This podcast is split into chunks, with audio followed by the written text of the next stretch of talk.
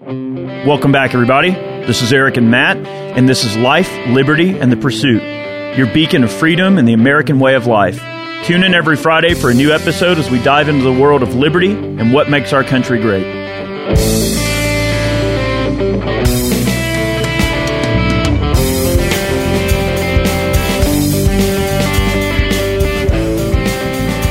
Today, we are going to be taking a literal Scotch flight. Nice. All right, and uh, I don't know if, if our listeners really enjoy Scotch or not, but today the talk is Scotch. Well, I uh, I will enjoy it. I'm not much of a Scotch connoisseur. Uh, I'm definitely err on the side of bourbon, so this will be interesting and it will be fun for me personally. Uh, and I think it'll be fun to hear the the uh, initiates' uh, thoughts on Scotch and the different types. Oh man, you know, Scotch is a very delicate and beautiful drink. It, it is good. It's it's one of my favorites and some of my earliest memories. And some people may not admit to this or want to admit to this, but some of my really uh, favorite early memories of my grandmother was her cooking and sipping on Scotch while she was cooking, and she loved Scotch. And I always remember just the smell of the Scotch, and it has a, a very powerful and distinct aroma. And uh, it really is a wonderful drink. And I just, even from a young age, I remember that smell of my grandma's scotch and thinking, man, that smells delicious.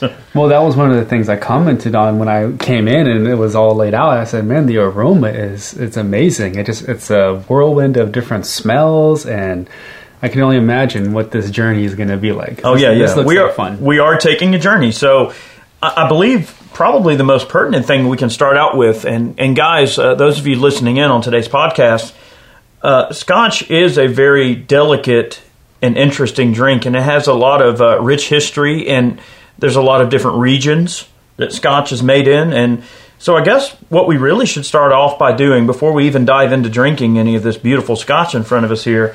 Uh, I have here uh, a bit of information from distiller.com, all right? And they posed a question bourbon versus Scotch. What makes them so different? Well, Scotch is whiskey made in Scotland. Yep. All right, that's pretty much where the buck stops there. Scotch generally is aged for much longer. So if you know anything about the Scotch world, and, and I follow the Scotch world because I love Scotch. Scotch, Scotch, Scotch. I love Right. Scotch. You know, I you hear bourbon. Ron Burgundy. you Bourbon, know. bourbon, bourbon. That's right. I lo- I love bourbon too. But if you follow Scotch, you know that a lot of the Japanese businessmen and stuff are buying up Scotch by the case quantities at crazy rates. So the world Scotch supply is actually dwindling compared to other spirits that are out there. Scotch is raised in popularity so much that the worldwide supply has has really dwindled quite a bit. Yeah, I can imagine. I hear, um, you know, I have colleagues and friends that are very into Scotch. Well, just between Scotch and bourbon, they're very similar in the fact that they trade very high on the secondary market. Um, but you know, like you said, the supply is dwindling.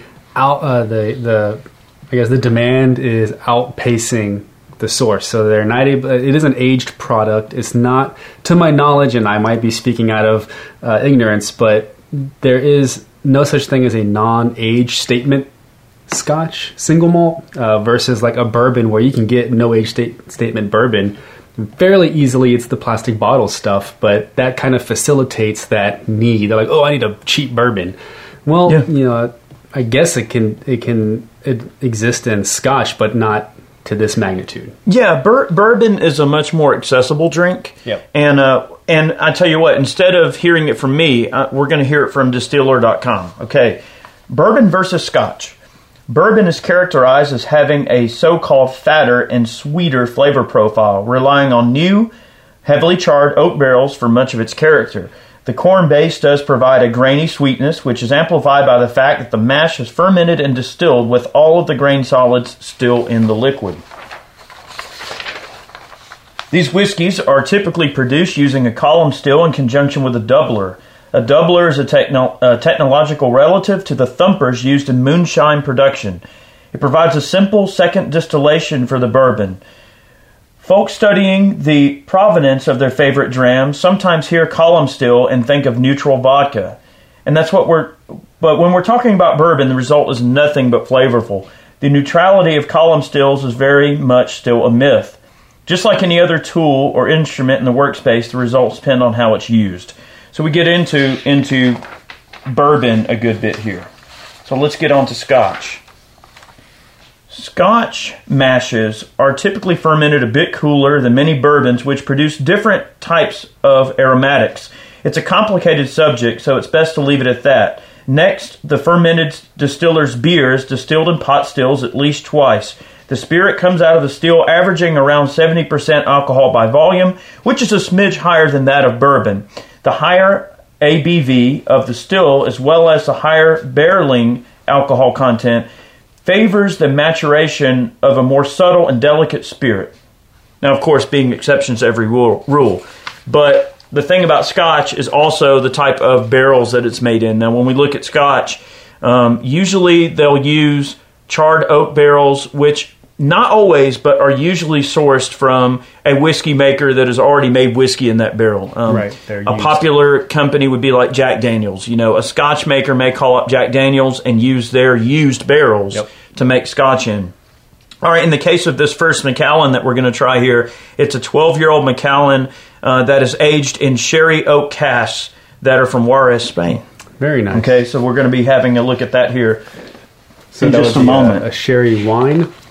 Yes, yeah, okay. a sherry. Uh, kind of, it imparts sweetness into right. it, and uh, we'll discuss really before we dive into each scotch we'll discuss really briefly the regions okay okay so there are scotch regions all right across uh, all of scotland okay and it, it can get really confusing but the primary regions okay and these are undisputed regions are speyside highlands and islands lowlands Islay and capleton okay or Campbellton and of course there's a map here and I'm going to just briefly go through and discuss the, uh, the Scotch regions, okay?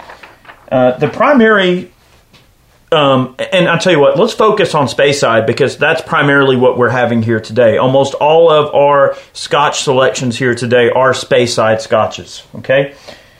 So, okay, so Speyside, blends of plenty, history, and abundance, all right? Speyside is the Whiskey Manhattan, the most densely populated whiskey region in the world it sits in a fertile valley of rivers and glens. Home to over half of Scotland's distilleries, Speyside malts from these 50 or so distilleries are known for being frugal with peat and lavish with nutty fruit flavors. Hmm. Apple, pear, honey, vanilla, and spice all have a part to play in the Speyside whiskies. Speyside whiskey also knows its way around a sherry cask, hence the variety being light and grassy malts such as the Glenlivet, and the rich and sweet likes of the Macallan, a chameleon of sorts that mirrors an old English comedic drama. It's actually a very good explanation. I, love Macallan. I'm definitely a Macallan man, but I'm going to let you decide what you like the most. Okay. The area is traditionally split into eight defined towns and areas: Rofs, Struss. Ooh, I'm not even going to try to pronounce these. Yeah, some of those look crazy. Yeah, the, these are crazy, crazy, uh, crazy names. These whiskies are hailing from the region, including the esteemed Glenfiddich, as well as the Balvenie, uh, Alb- Albalor, Tomontual, I can't say that, and then the Glen Moray. Okay, so obviously tons of distilleries in Speyside. Uh, Speyside is a very common area, and that's what we're going to focus on here today. But the primary takeaway from this podcast, if you don't know it and you're new to Scotch, is that Scotch does vary by region, and each region has its own rich history of making scotch and their own unique pl- flavor profiles as well. So that's important to know if you're shopping for scotch. All right. Yo, that bourbon, we just make it in the back of a barrel out back, you know? Uh, there's a little bit more science to it, but I do think that you miss out on some of the, you know, really interesting things you can impart on that um, Scotch whiskey on bourbon because you don't you're using new barrels. Like you have to use new barrels. Yeah, they're charred, but they have to be new. That's what makes bourbon bourbon. So you're not really able to get some of those really um, funky and cool flavors from those used barrels, like a sherry cask or some of the oakiness from a- another blend. You just can't do it. So while they don't all taste the same, they aren't going to have like those really rich, different overtones to it. It- It's certainly an intricacy, and it's one thing to consider about Scotch is that they take it very, very seriously. It's it is a is a very, very revered and passed down uh, tradition uh, to making this drink. And someone who now this is not even getting into blends. Uh, today's episode, we're primarily going to be talking single malts. Uh, blends are a different animal, and we'll discuss that if you want uh, in a future podcast. So our first trip that we're taking is uh, the Speyside uh, region, and this is our 12 year old Macallan. Okay, so yeah, all right. and this is coming from the horse's mouth. Rich spice, dried fruits. When matured exclusively in sherry seasoned oak casks from Jerez, Spain, Spain, our rich, fruity, and full bodied new make spirit is transformed into a classic single malt. Once filled, the maturing spirit remains undisturbed in the same cask for 12 years and is brought together in this rich and complex whiskey characterized by spice, dry fruit, and a rich, natural golden color. And that comes from them directly. So let's uh let's give it a taste. All right. So here's a 12 year old Macallan. It's a Speyside. Thank you. Now, as you're taking a sip out of this thing, you know you obviously you nose it, and you get a little bit of aroma as well. So the smell is just as much as important as uh, the drink. It has a really, really good smell to it. smells sweet almost.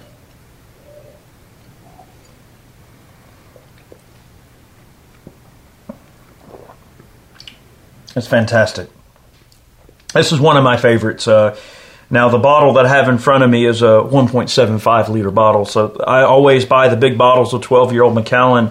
Uh, sort of the running, you know, adage between Chad and I when it comes to Scotch is that a good big bottle of 12 year old Macallan is, is probably the Honda Civic of Scotch in terms of it really is. Yeah. It's a very, very smooth Scotch. Um, again, I'm not extremely familiar with Scotch. I know the name, uh, Macallan. If I go to a bar, again, I'm not ordering uh, any type of Scotch. I'm going straight for the bourbon. So this is a very, very uh, interesting drink for me.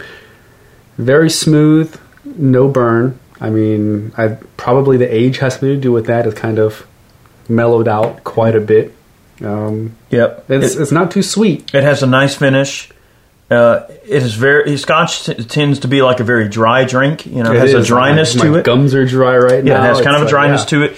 And another thing when I'm when I'm sampling a Scotch, I'll place the the glass in the air Mm-hmm. and we'll swish around a little bit. You want to see how that Scotch sticks to the side of the glass. Mm-hmm. All right, you can see those streaks in there. So you'll see that apparent in a lot of different ways depending on the Scotch you're drinking. Also, you know the beautiful amber color. Uh, it has a nice amber color, not too dark, not too light. It's just kind of a medium amber color. Now, is this? I know on, on bourbon you can add a little bit of water to it, uh, it'll, and it'll affect the flavor. Is it the same with Scotch?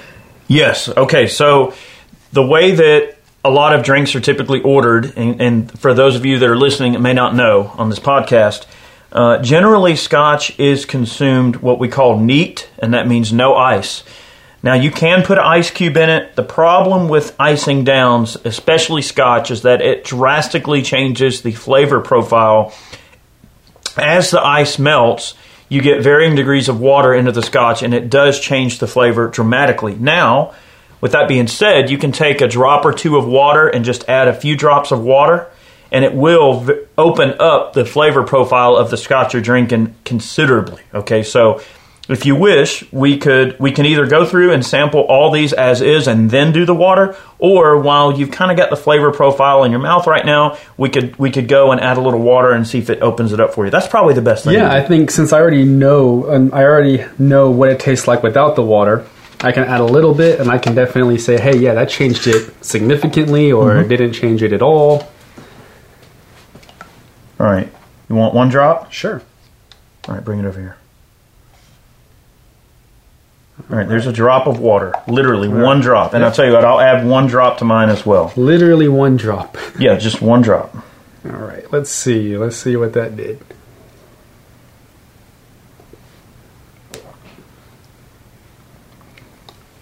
It actually changed it quite a bit. it opens it up a Oh little yeah, bit. it definitely tastes more smoky. For like I have Isn't a- that strange? Yeah, I have a really really strong strong flavor of smoke after that after that drop of water. It's really smoky, real earthy now. It sure did open it up. Yeah, just that one Yeah. drop of water. So, see, why would you spoil that beautiful drink with an ice cube? Yeah, I mean that's almost like two different two different flavors. One hundred percent. Yeah. You see now the complexity of this drink. And now, to be fair, uh, I, I'm not claiming to be a Scotch expert. I'm not, but I will say I have had a heck of a lot of Scotch. Okay, I've I've I've drank Scotch of various ages from various manufacturer, you know, distil- distilleries. I'm sorry. Uh, this video is going to get interesting. Yeah, it's gonna we- get real fun going down You're the gonna line have some tongue twisters going on there. But um, yes, I really love Scotch, and out of all the different Scotches that I've tried, the two that I really like the most are the two we're trying right now. The, the next flight that we're taking is one of my favorite Scotches, and the cool thing about 12 year old Macallan versus this uh, Bal- Balvenie that we're about to look at, or Balvenie, hopefully, I, I know people are going to nail me on my pronunciation, is that Balvenie. they represent a very reasonably priced Scotch as well, so not something that's terribly expensive. And uh, we'll also say quite available as well. Well, what's interesting is uh, you may have uh, known this through our last, you know, 15 or 20 year friendship. I'm half Korean, but I'm also half Caucasian. Yes, that's politically correct. However, the uh, American, half American, is actually uh, from Scottish ancestry. So the, even the last name, oh, ha, you almost got me on that one. Not going to happen. Wow. Um, Yeah, I, I hail from uh, Scottish ancestry on my father's side. Well then, Yes. All right. Well, Getting then back to the roots. You're in the right place. okay. All right. So the next trip that we're going to take uh, down our, our flight here. Okay. And in, in case people that are listening, you may not know this, or maybe you do, whatever. Um, flights are generally available at most drinking establishments. So if you go to a bar, especially an Irish pub or any type of, of English pub, even, they'll always have a selection of scotches, and normally on the menu, they'll have flights available. And what those flights are meant for is for people to sort of put their nose and their palate into a glass and see if it's something they like. Because scotch is a very personal drink that has a lot of different complexities to it, not only by region, but also by age. And those things come into play, right? Um, you know, someone might have a hard time paying for a $45 pour of scotch and then not like it. So the flight provides them a way to taste something, and then they may go, "Wow, that's my favorite Scotch now." So it, it, it's an an opportunity to taste different Scotches, and that's what today's exercise is intended to be. Uh, introducing Matt to Scotch. Yeah, I'm going to make you a believer by the Oh, end of the day boy. here. Okay, so our next flight that we're going to get into this is a uh, the Balvenie or Balvenie uh, that is finished in Caribbean cask as a 14 year old single malt from Speyside region. Okay. Balvenie. Yep. It is matured in traditional oak whiskey casks for 14 years and it's finished in casks that have previously held Caribbean rum. So it imparts a bit of that spice. Uh, a little bit of sweetness from Yes, a little sweetness. Uh, rum, you know, rum is a very sweet and spicy drink. And that's okay? why pirates had no teeth. that's right. Because they're always drinking rum, which All is right. nothing but sugar. So, according to the Balvenie's website, our tasting notes the nose is rich, sweet, and creamy toffee on the nose, combines with fresh fruit notes. The taste is rounded with vanilla and sweet oak notes, with a fruity character that develops with time. The finish is soft and lingering. Well, I'm really curious about this because, you like rum? well, no, but coming from the bourbon world, bourbon is traditionally sweeter, like significantly sweeter. So when I'm when I hear that description and I hear toffee and sweet, my brain jumps to, oh, this is going to be really sweet. More bourbony, maybe. Yeah. So let's see. I'm go ahead. Let's see. Hmm. It definitely smells sweet. Eh, It smells very sweet, very toffee. Yep. Color is very light. And it's So- got a beautiful color. Not quite as dark as the Macallan.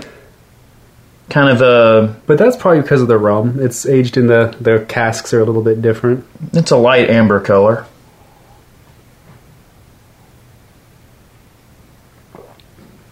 Do you think? It does have it does have a toffee flavor to it. It's not as sweet, but it's almost like if you could get the toffee flavor without the sweetness, that's what you get. So it's like a a toffee overtone, not very sweet. It's not dry.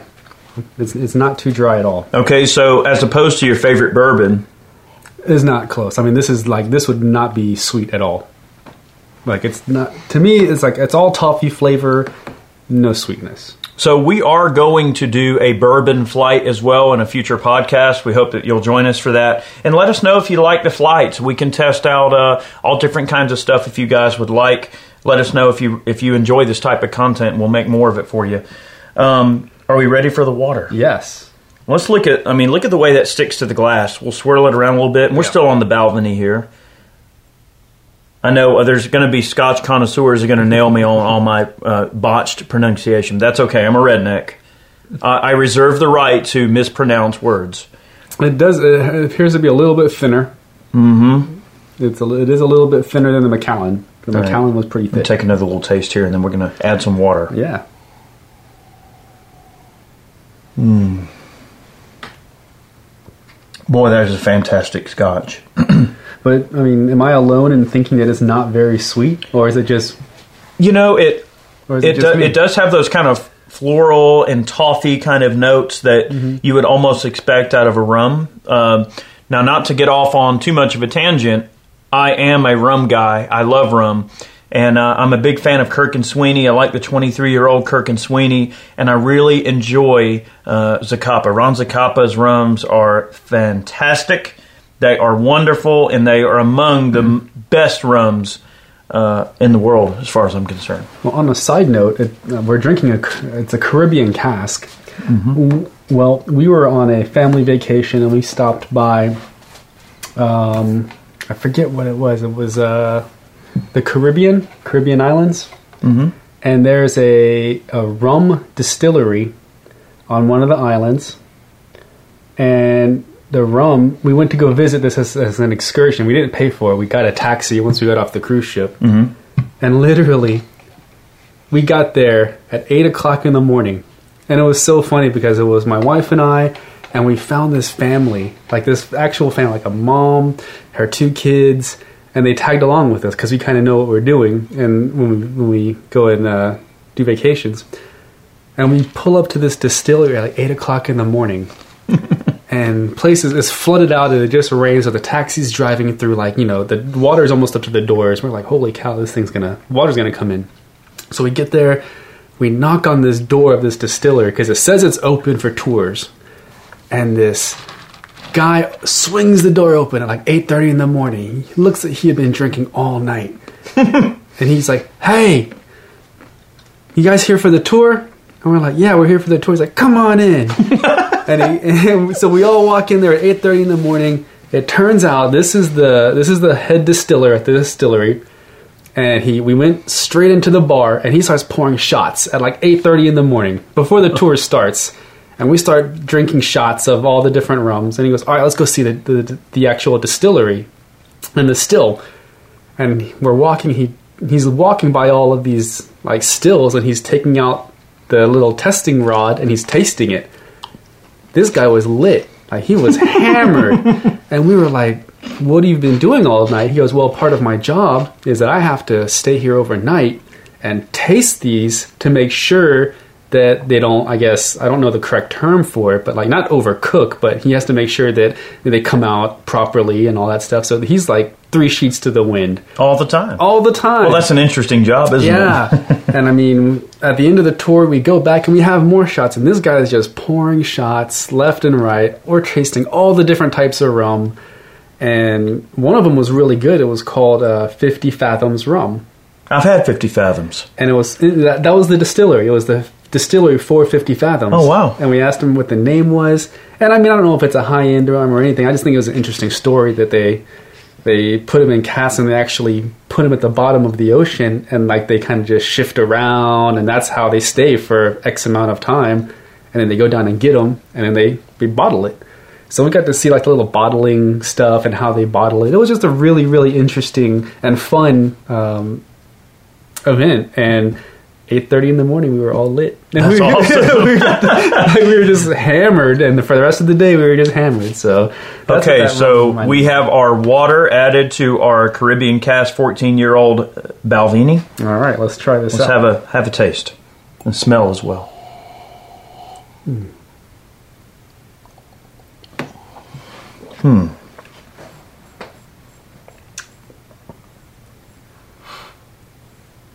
You know, I kind of quite liked it without the water. I have to say that the water sort of. I, I don't really taste much of a difference with the Balvenie with the water. In it. I I don't know if it's because You can add more than one drop if you want, you know. Well, I don't. I, I don't know that it changed it for the better. To me, it. Maybe a little spicier. I mean, it definitely. Actually, my tongue is a little bit more tingly. Like it is a mm-hmm. little bit more spicy. Yeah. But really, that's all you taste. It kind of did away with the toffee flavor. It kind of did away with everything else. Now it's just. Less sweet, more spicy. Yeah, it just made it more. That's hey, And it's not bad, it's Yeah. just different. Yeah, and that's a great way to describe it. I was fighting for the words, but yes, it is less less toffee, less sweet, more spicy. Mm. So yeah, That's fantastic. And that's one of my favorites. I, I love the 14 year old Caribbean cask. Such a great, great drop of scotch. I would do that without the water, though. Now that I know. Well, now you know. Yeah. But that's why you take the flight, so Yeah. you know. All right, so we're going to move on to our third scotch of the day. And I apologize in advance for butchering the names of some of these scotches. so I know there's going to be the, uh, the, the, the scotch Nazis Right. are going to be out there, you know, correcting me. But that's oh, yeah. okay. Oh yeah, you'll see it in the comments. Our next scotch Stop. is a Glenfiddich. Le- Glenfiddich? Fiddich? Fiddick? Fiddick? Glenfiddich? Yeah. Well, hopefully, I'm, I'm probably going to get scolded Yeah. for this. It's a 15 year old Glenfiddich. Uh, and this is a Speyside single malt. All right, wonderful. Warm spice, honey, rich fruit. A 40% alcohol by volume. Exemplifying our family's tradition of innovation, our 15 year old expression is created using a technique pioneered by our malt master, and its warm, spicy flavors are transformed with the alchemy of the Solora vat. Sure. Aged in European oak sherry casks and new oak casks, the whiskey is mellowed in our unique S- S- Solora, Solera vat, a large oak tun inspired by the sherry bodegas of Spain and Portugal. Never emptied and kept half full of whiskeys since 1998, our Solera vat is a culmination of curious minds and the pioneering spirit of our family. It's also the secret behind this whiskey becoming the first 15 year old expression to enter the top 10 best selling single malts.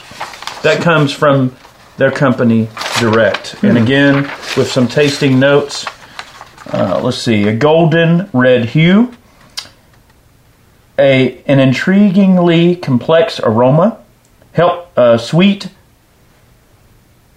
heather honey and vanilla fudge com- vanilla fudge Whoa. sun combined with rich dark fruits a silky smooth revealing layers of let's see silky smooth revealing layers of sherry oak marzipan cinnamon and ginger full bodied and bursting man. Let me Matt tell you, I know about ginger. bursting Yeah. with flavor Bursting.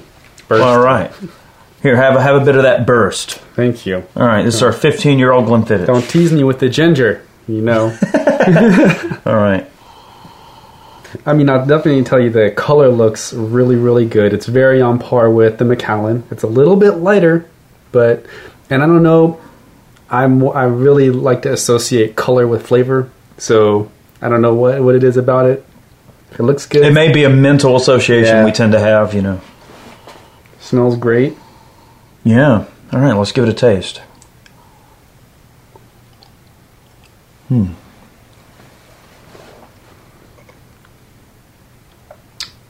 Hmm. Hmm.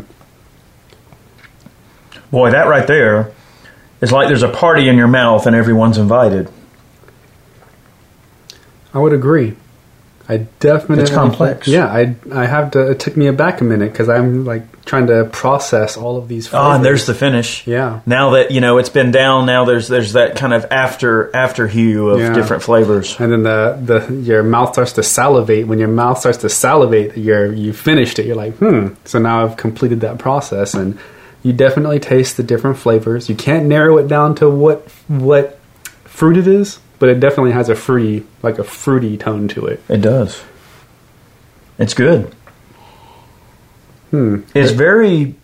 Uh, it's complex. The Like it has a complexity to it. Yeah, the vanilla fudge. Mm, I'm not really getting the vanilla fudge aspect of it. Fruit, definitely. It is sweet. It is much. Uh, to me, it's much sweeter than the Balvenie. Uh, it just has a much more sweet.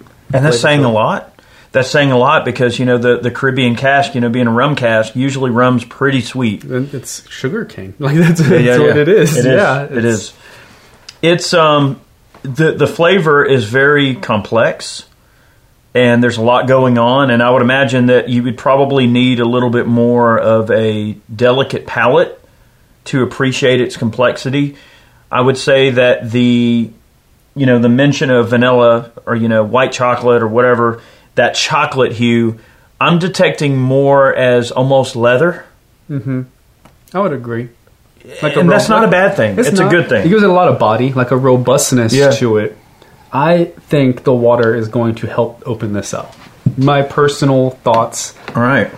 Well, I- then we'll have some water. I think that once you drop a you know a drop of water in there, it's really going to open it up. And you know, I add water to some bourbon, like some of the really stronger bourbons, like a barrel proof bourbon. Yeah, to settle it down a Yeah, little bit. and the way that the best explanation that someone gave to me about why would you add water to to anything. So if you if you ever been outside on the asphalt or pavement when it rains, when that smell like that's a smell that wasn't there before, right? So you're walking, and we've all smelled it. It's like right when it rains and you go outside and you smell this asphalt. That's the that's equivalent of what you're, what's happening. You're dropping water, it's opening up, Sure. and those smells and flavors are coming out. Yeah, sort of diluting things a bit. Yeah. And, and in the process, you're, you're sort of separating things out a little bit. Yeah, and that was the best explanation. That really put it in perspective for me. So, All right, so here's our drop of water with the 15 year old Solera Reserve. so there it is. Solera boy. Oh, yeah.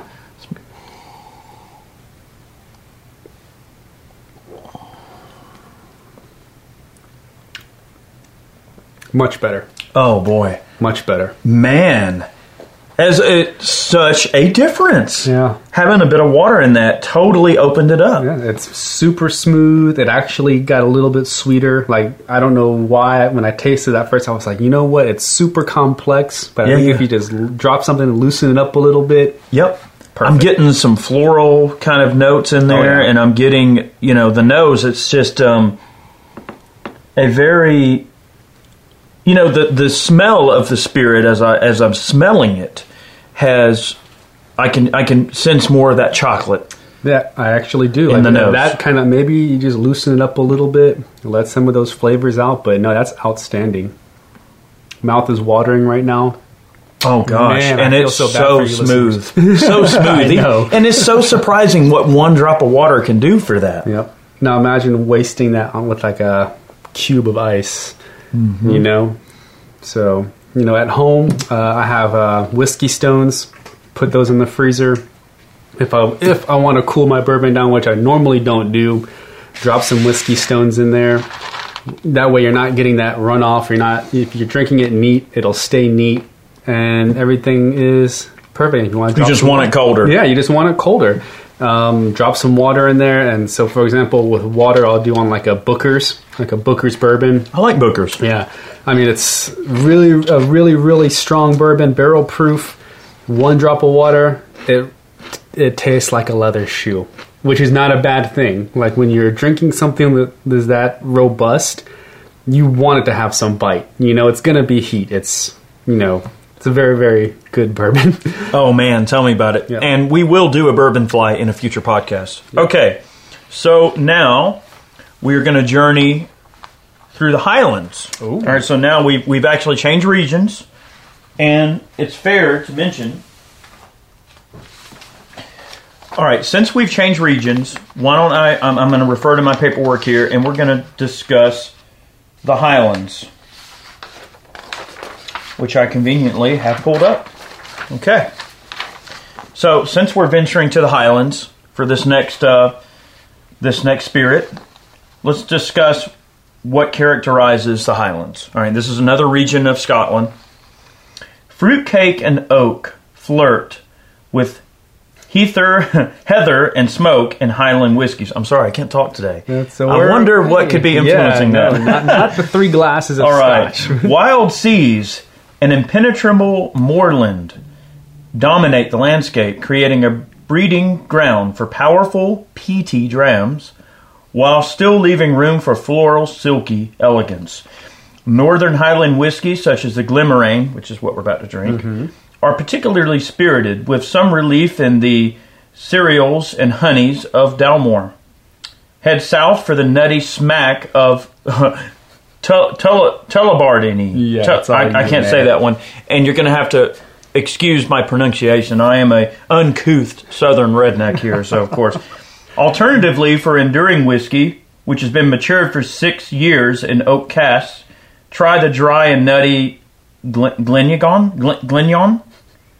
Glengon? This is hilarious. I'm sorry, I can't speak. I love it. But that gives you an idea of the, the flavor profiles they're chasing in the Highlands. When you said, when, I'm a redneck. I can't well, help it. Well, no, it reminded me of um, Inglourious Basterds. when when I saw Glimmerang, and I'm using air quotes, all I heard was Brad. Buongiorno. all I heard was Brad Pitt's character going Glimmerangie. so, so, Well, what can I say? Glimmerangie. All right, so before we taste, uh, this comes direct from their website. Uh, Glim- Glimmerang? Glimmerangie. Gl- Glimmer- Glimmerangie, boy. okay, and this is an 18 year old. Okay, so definitely mature enough. This is this is Yeah. legal Scotch. Okay, Now, hold on. Before you start, Yeah. I was going to give you my two cents. Age does not equate quality. I think we'll agree. I will, I will say that because in my experience with the other side of things, I've had some 18 and 21 year old bourbons that just were just super bad, like Right. super oaky. Like they just, just they use the age statement to sell the product. They do. So hopefully that's not the case with these. Let's hear the tasting notes. All right. Well, before we, we jump into the to the description of the spirit, mm-hmm. I think it's important to recognize that if you barrel a Scotch and age it, and it's a bad Scotch to begin with, just because you age it doesn't mean it's going to be good on the way out on the other end. Lipstick on a pig. Uh, that's right. So you have to start with a good foundation to get the good Scotch in the end. Right? Age is you know, definitely an antidote that will help. You know, obviously the the more seasoned scotches, you know, demand much higher prices. Right. Um, and and quickly we'll mention and and I'll I'll mention Macallan because um, Macallan's what I buy the most of. Twelve year old Macallan is very fairly priced. Uh, there are some 14, 15 year old examples. I've seen, you know, 18 year old scotches.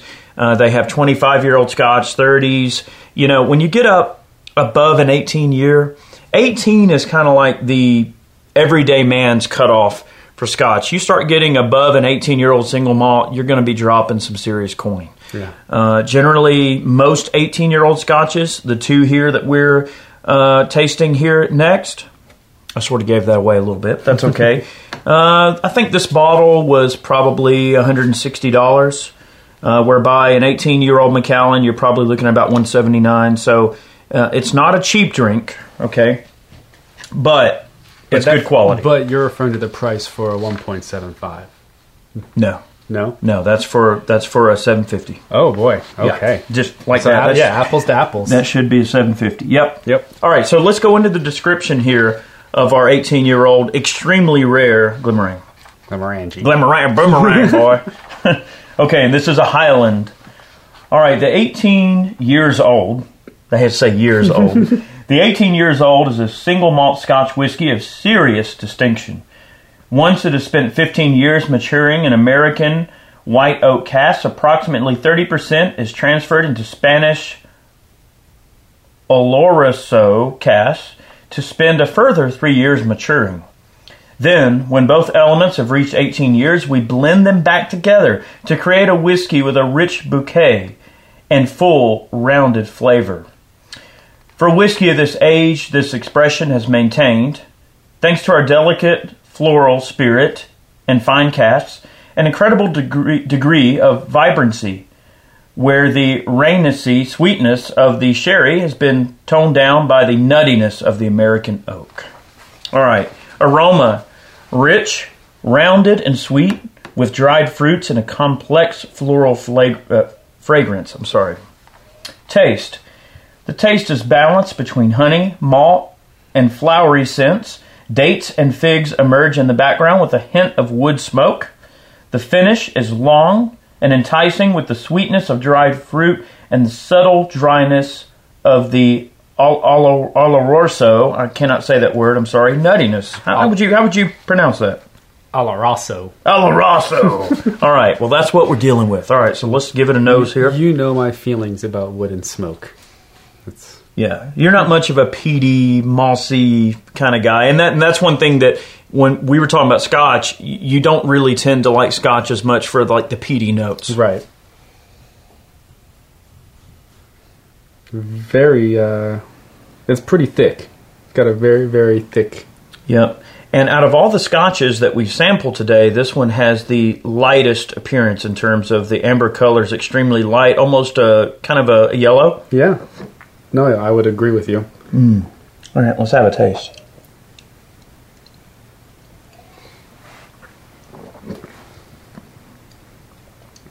It definitely sticks to the glass real nice when you Yeah. swirl it around. It's got a nice smell to it.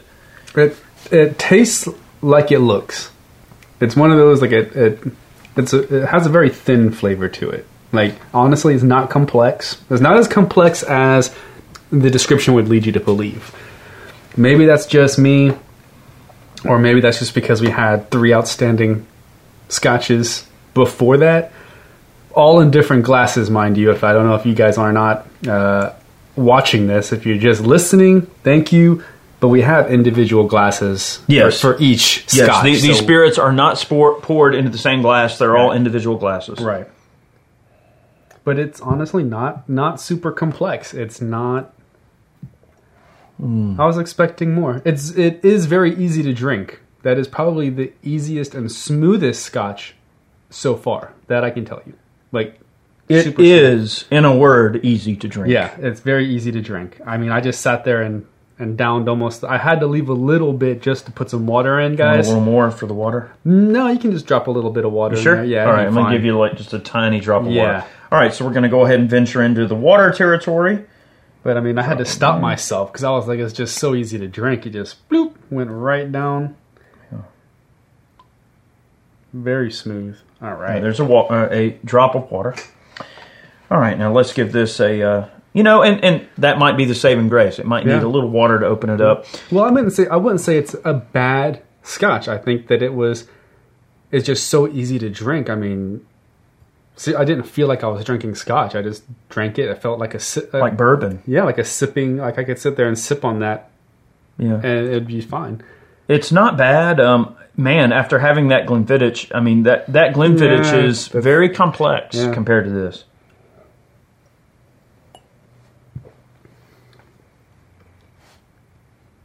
Water definitely opened it up. I agree. Water definitely opened it up. That's that tastes much better with the water. I'm getting. Um, I'm definitely getting some floral sweetness Yep. when I with the water in there. I would definitely say if you're gonna drink this scotch, save yourself some time. Just drop some water in there, and it'll taste exactly like what the notes say or the the description. Because I'm tasting everything that that description gave me. I agree. Um, it's very good. Yeah, with the water, it's it's very good. That is what an 18 year old scotch in my head. If you said, "Hey, I'm going to pour you an 18 year old scotch," that's what I would imagine it to be if you drop some water in there. Yep. Very smooth. Very. It very is. Uh, it's very good. And out of all of the scotches that we have had so far, this one is certainly the most smooth in Yeah. terms of the finish. Oh man, and, and right there, I just I just had my last taste there, Mm-hmm. and getting into uh, it. Definitely has a almost bitter, bitter and sweet, bittersweet. Yeah, Very good. I agree. I I, I want to say that's probably the front runner of if you said, "Hey Matt, um, pick one bottle, and you're gonna this is gonna be the bottle that you sip on," you know, every night or every Yeah, an all night sipper, huh? That's what that's what it would be. It's very smooth, very easy to drink. Wow. Okay, so we are on to our last scotch of the evening here, and we are getting into an 18 year old Glenlivet.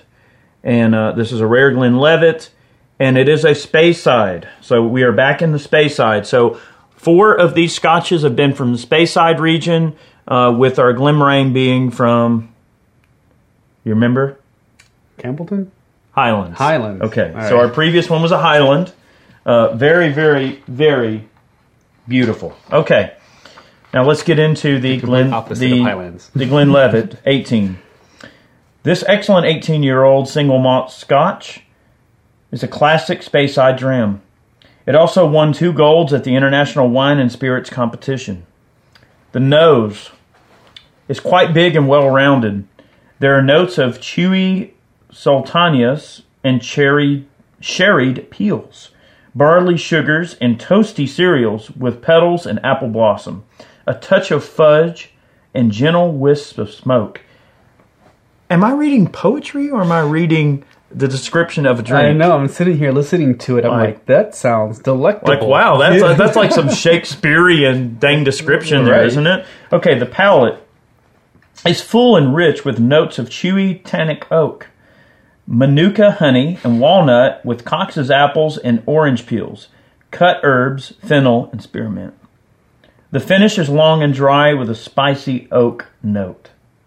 So, considering the nose and the palate description, the finish is sort of like there you go. yeah. All right, have at it. Okay, All right. it's got a nice, beautiful amber color. It's uh, got a very nice body. It's it sticks to the glass like crazy. Yeah, I mean, ooh, mm. you know, I have to be honest. The smell, you know, as I'm just nosing this. Wow, it you know, before I even drink it, I just mm-hmm. get the feeling that I'm about to drink something that's really, really complicated. Let me take a sip. Hmm.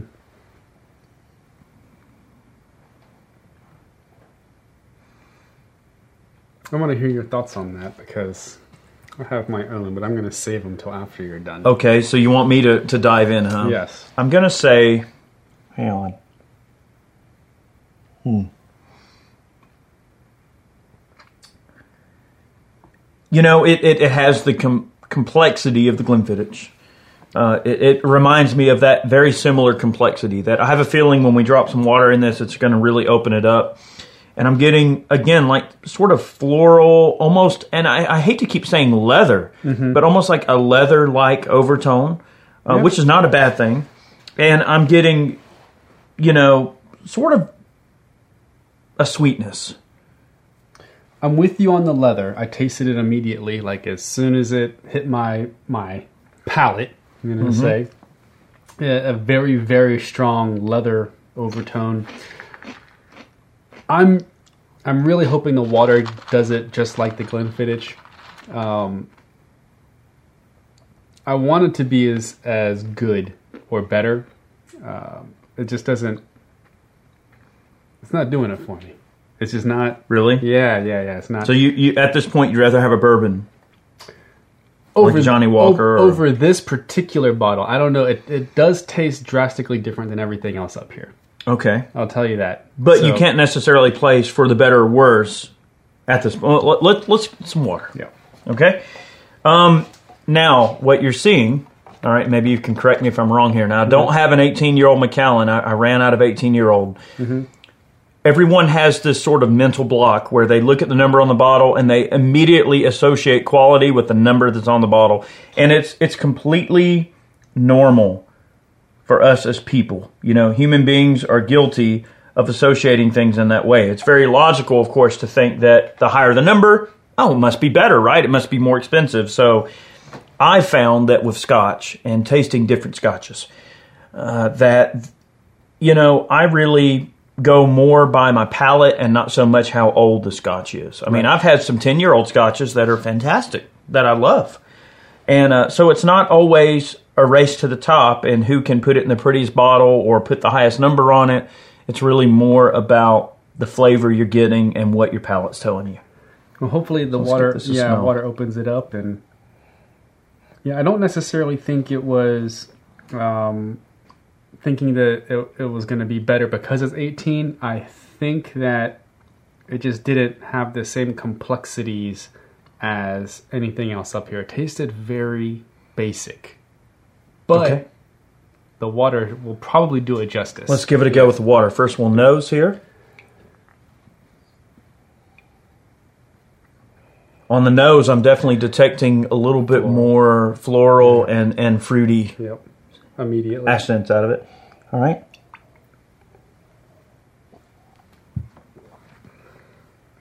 Bingo. Mm-hmm. There we go.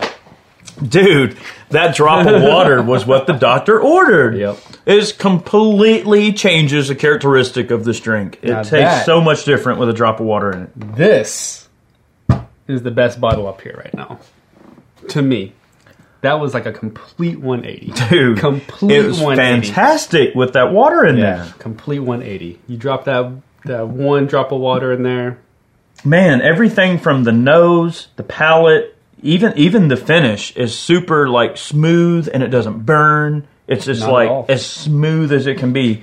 And just like they mentioned, the spicy oak, I totally get My that. My tongue is burning right now. yeah, now. I'm left with a little bit of spice. Yep. Almost the same way when you smoke a cigar that has, you know, a really spicy wrapper Yep. and you get that bit of burning on your lips. It's pretty similar. Maybe Oh. not quite that robust, but similar.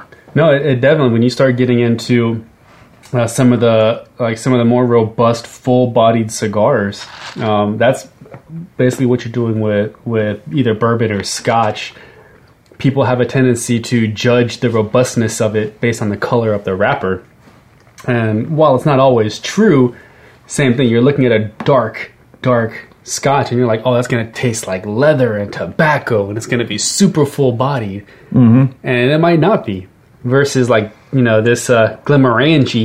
Um, this literally is the lightest color Scotch up here, but that has so much flavor in it, and it has so much more complexity to it than any of the darker Scotches. And it does require that water to Yeah, really open it yeah, up. it really does. I'm surprised um, that Glenlivet is spot on with the water. That is everything that Good, isn't it? Oh yeah, that's really good. That water just it, it's blowing me away right now. How much difference it makes with one drop of water. I wanted this particular Scotch tasting to take you over not so much the different regions because obviously we stayed primarily within Speyside region, but I wanted this to really show you, you know, hey, different age going all the way from a 12 to an 18 and everything in between and trying to sort of take an adventure into different flavor profiles. So all right, going into this, you mentioned that bourbon was your drink, and and don't get me wrong, I love bourbon too. I'm not saying I'm a detractor from the bourbon army, okay? But would you say that you would be more inclined to go into a restaurant and order a scotch over a bourbon? I think that every, I guess every drink has its occasion, and there might be times where I feel after what I just experienced, you know, sure, I could go in and say, man, you know what? I know that if I drop some water in there, it's going to be perfect, and it's going to give me that that feeling I'm looking for. That you know, robustness, the floral notes, or whatever it may be.